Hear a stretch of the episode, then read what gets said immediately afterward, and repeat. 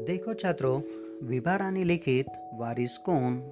इस कहानी के जो राजा हैं, उन्होंने बड़ी ही चतुराई से उनके शासन में बुद्धिमानी शासक का चयन किया। विभा रानी के मतानुसार बुद्धिमान शासक के शासन में ही प्रजा सुखी रहती है और इस विषय पर मैं उनसे सहमत हूँ।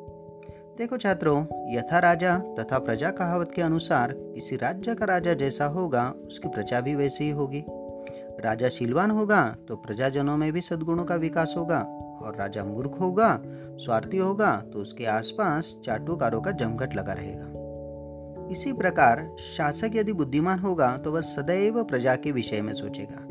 ऐसे शासक के शासन काल में प्रजा निर्भय होकर अपना कर्म करती रहेगी। ऐसे शासक के जीवन का उद्देश्य होता है प्रजा के हित के लिए विभिन्न योजनाएँ बनाना, रोज़गार के अवसर प्रदान करना कृषि उद्योग आदि को प्रोत्साहन देना, कला साहित्य को प्रश्रय देना।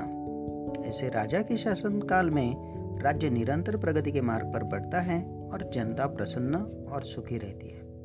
तो छात्रों, इस कहानी के आधार पर आपको कुछ आकलन कृति दी हुई है।